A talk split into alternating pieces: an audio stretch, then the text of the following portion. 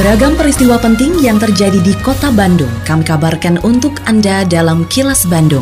Diproduksi oleh LPS PRSSNI Bandung yang disiarkan serentak oleh 38 radio anggota PRSSNI Bandung.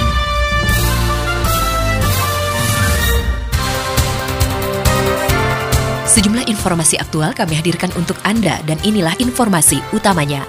Wujudkan Kota Ramah Disabilitas RBM Kota Bandung siap berkolaborasi. Harga kebutuhan pokok naik menjelang Ramadan, masyarakat diimbau bijak belanja. Jaga ketahanan pangan, kontrak penyuluh pertanian diperpanjang. Saya, Santika Sari Sumantri, inilah kilas Bandung selengkapnya.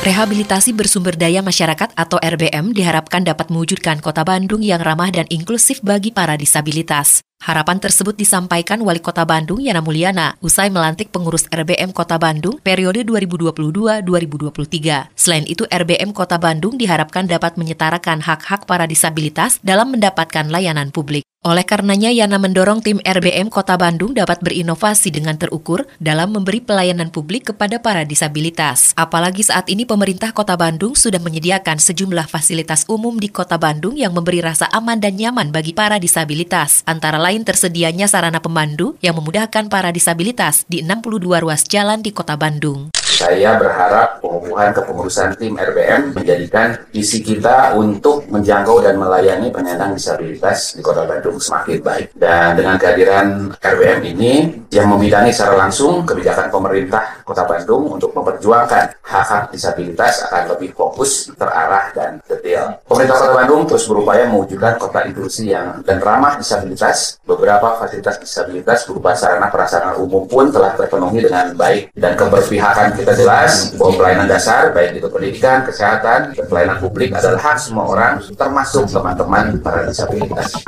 Pemerintah Kota Bandung mencanangkan program terpadu peningkatan peranan wanita menuju keluarga sehat dan sejahtera atau P2W KSS tingkat Kota Bandung tahun 2023. Saat membuka pencanangan P2W KSS di Kelurahan Sadang Serang, Kecamatan Coblong, Wali Kota Bandung Yana Mulyana mengatakan pelaksanaan pembangunan perlu keterlibatan semua pihak, termasuk kaum perempuan. Oleh karenanya pemerintah Kota Bandung telah menetapkan program terpadu P2W KSS yang merupakan program tahunan sebagai modal pembangunan masyarakat. Yana juga menegaskan P2W KSS menjadi sinergi dan kolaborasi kegiatan yang melibatkan banyak pihak dalam bentuk inovasi kegiatan penguatan dan pengembangan partisipasi masyarakat, terutama kelompok penerima manfaat. P2W KSS merupakan program tahunan sebagai modal pembangunan masyarakat yang terdiri dari pemberdayaan perempuan, perlindungan anak, pengembangan remaja, dan kepedulian kepada kelompok terpadu. Pencanangan P2W KSS setiap tahun memang dilakukan. Kali ini dipusatkan di RW 15, Kelurahan Sedang Serang, Kecamatan Keblong. Kegiatannya biasanya berjalan sekitar 10 bulan. Nanti di akhir itu kita disertakan ke tingkat yang lebih. Suara DPRD Kota Bandung. Harga sejumlah bahan pokok masyarakat menjelang datangnya bulan suci Ramadan cenderung merangkak naik. Oleh karenanya, anggota Komisi B DPRD Kota Bandung, Agus Salim, mengimbau masyarakat agar bijak dalam berbelanja. Pasalnya kenaikan harga terjadi, antara lain satunya dipicu karena panic buying. Politisi PKS ini juga menyebutkan DPRD Kota Bandung akan melakukan pengawasan ke instansi terkait, yaitu Dinas Perdagangan dan Perindustrian atau Disdagin Kota Bandung serta Bulog juga datang ke pasar-pasar untuk mengecek langsung ketersediaan kebutuhan pokok masyarakat. Menurut Agus, hingga saat ini para pihak terkait tersebut sudah menjamin stok kebutuhan pokok masyarakat dalam kondisi aman menjelang Ramadan hingga Idul Fitri mendatang. Kita menerima aspirasi lah masyarakat, termasuk berbagai kebutuhan kita, kondisi yang real yang sekarang, harga-harga khususnya menjelang Ramadan dan nanti Idul Fitri. Di lapangan memang tidak terlalu kuat kenaikan barang ya, setelah kita kemarin juga beberapa kenaikan yang sifatnya yang itu ditentukan oleh pemerintah Kota Bandung, contohnya PDAM, kita sudah turun lagi ya kita. Hmm aspirasi masyarakat juga dan kita hitung-hitung aspirasi alhamdulillah PDAM turun cuma mungkin sekarang kita evaluasi pekan-pekan ini kita evaluasi ke Disdagin cukup atau tidak mungkin secara real untuk saum untuk Idul Fitri memang belum masuk ke kami tapi yang jelas kami terus pengawasan lah bahwa siapkan sembako khususnya ya menjelang hmm. Ramadan itu bisa stabil lah gitu ya stok ada dan sebagainya itu yang kedua juga diharapkan memang kenaikannya tidak besar lah gitu ya kalaupun ada kenaikan tapi kita dorong supaya memang harga bisa tetap dan stabil di masyarakat. Assalamualaikum warahmatullahi wabarakatuh.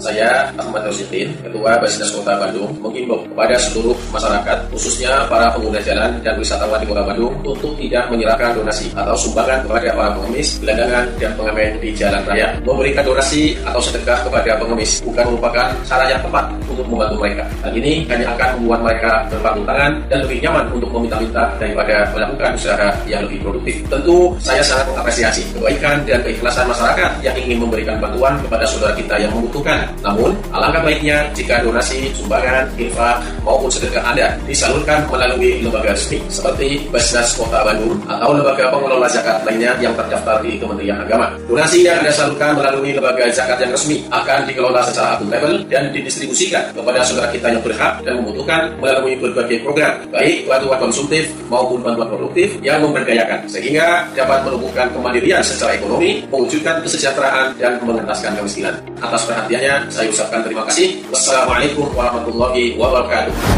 Iklan layanan masyarakat ini disampaikan oleh Dinas Sosial Kota Bandung. Kini, audio podcast siaran Kilas Bandung dan berbagai informasi menarik lainnya bisa Anda akses di laman kilasbandungnews.com. Pemerintah Provinsi Jawa Barat berkomitmen menjaga ketahanan pangan dengan memperpanjang kontrak kerja dan pelatihan kepada penyuluh pertanian juga pengawas organisme pengganggu tanaman atau POPT. Sebanyak 3.753 orang penyuluh dan petugas POPT mendapatkan pelatihan dan 1.027 di antaranya memperpanjang kontrak kerjanya. Para penyuluh pertanian dan petugas POPT tersebut bertugas mendampingi peserta program petani milenial maupun petani muda yang melanjutkan profesi bertani orang tuanya di berbagai daerah di Jawa Barat. Gubernur Jawa Barat Ridwan Kamil mengatakan pemerintah Provinsi Jawa Barat mengalokasikan anggaran mencapai 100 miliar rupiah untuk honor dan operasional petugas penyuluh serta POPT. Kita mengkoordinasikan para penyuluh dan POPT ya untuk satu memperpanjang kontrak karena kerjanya luar biasa. Kerja produktivitas beras dalam bentuk gabah kering giling di 2021 itu meningkat 4 mendekati 5 persen di 2022. Menandakan Jawa Barat penduduknya besar tapi produktivitas juga naik. Kuncinya tidak selalu selalu menyerahkan pada petani. Kita investasi ke orang-orang berilmu ini untuk memastikan kita sebagai konsumen bisa nyaman aman dalam mengkonsumsi dan harganya bisa terjangkau lah ya. 100 miliaran anggaran kita sediakan untuk honor mereka dan operasional. Ini menandakan kita sangat serius untuk memastikan kedaulatan pangan hadir di Jawa Barat. Jumlah penyuluh pertanian di Jawa Barat saat ini mencapai sekitar 3.500 orang yang terdiri dari ASN dan non-ASN. Mereka bertugas antara lain untuk membantu dan mendampingi para petani milenial di kota dan kabupaten di Jawa Barat. Kepala Dinas Tanaman Pangan dan Hortikultura Provinsi Jawa Barat Dadan Hidayat berharap dengan adanya pendampingan dari para penyuluh tersebut mampu meningkatkan hasil pertanian para petani dan tidak terjadi gagal panen. Dadan mengaku pihaknya juga intensif mencari peluang bagi para petani milenial, tidak hanya pasar basis ekspor, tapi juga pasar domestik, termasuk mencari off-taker. Jumlah penyuluh itu ada yang ASN dan non-ASN, kurang lebih ada 921 orang tenaga bantu penyuluh pertanian daerah, itu difasilitasi gajinya dari Pemda Provinsi. Juga ada 100, 106 penyuluh pertanian pusat, itu difasilitasinya dari pemerintah pusat, dan sisanya kurang lebih total dengan ASN-nya ada 3.500 seorangan. Tugas mereka terus mendampingi program petani milenial di lapangan lapangan ini berserta POPT-nya. POPT-nya memiliki kompetensi mereka mengendalikan nama penyakit. Taruh tugas pilih adalah ahli inovasi. Jadi POPT adalah mitra kerjanya para penyuluh lapangan. Jadi anak-anak milenial nanti basisnya ada di desa, mereka ditugasi untuk mendampingi para petani milenial. Itu secara konsepsinya harusnya seperti itu. Assalamualaikum warahmatullahi wabarakatuh. Sampurasun, salam pariwisata. Dalam rangka meningkatkan promosi pariwisata, Disdukbar Kota Bandung selalu menghadirkan informasi terkini perihal kebudayaan, pariwisata, dan ekonomi kreatif dengan media yang digunakan untuk Instagram Live dilakukan setiap hari pukul 11 siang, 1 siang, dan 4 sore. Dan untuk siaran radio reguler dilaksanakan setiap hari Jumat pada pukul 13.30 di Radio Sonata FM. Dan untuk konten foto, video, serta konten lainnya ada pada Instagram TIC.Bandung. Dan buat Anda yang ingin mencari informasi secara langsung, dapat mengunjungi kantor turis Information Center di tiga lokasi. Lokasi pertama di kawasan Masjid Raya Bandung, lokasi kedua di Bandara Hussein Sastra Negara, dan lokasi ketiga ada di Lobi Hejo 23 Pascal Shopping Center Bandung. Mari dukung kemajuan pariwisata di Kota Bandung dengan follow Instagram tic.bandung. Hatur nuhun. Wassalamualaikum warahmatullahi wabarakatuh.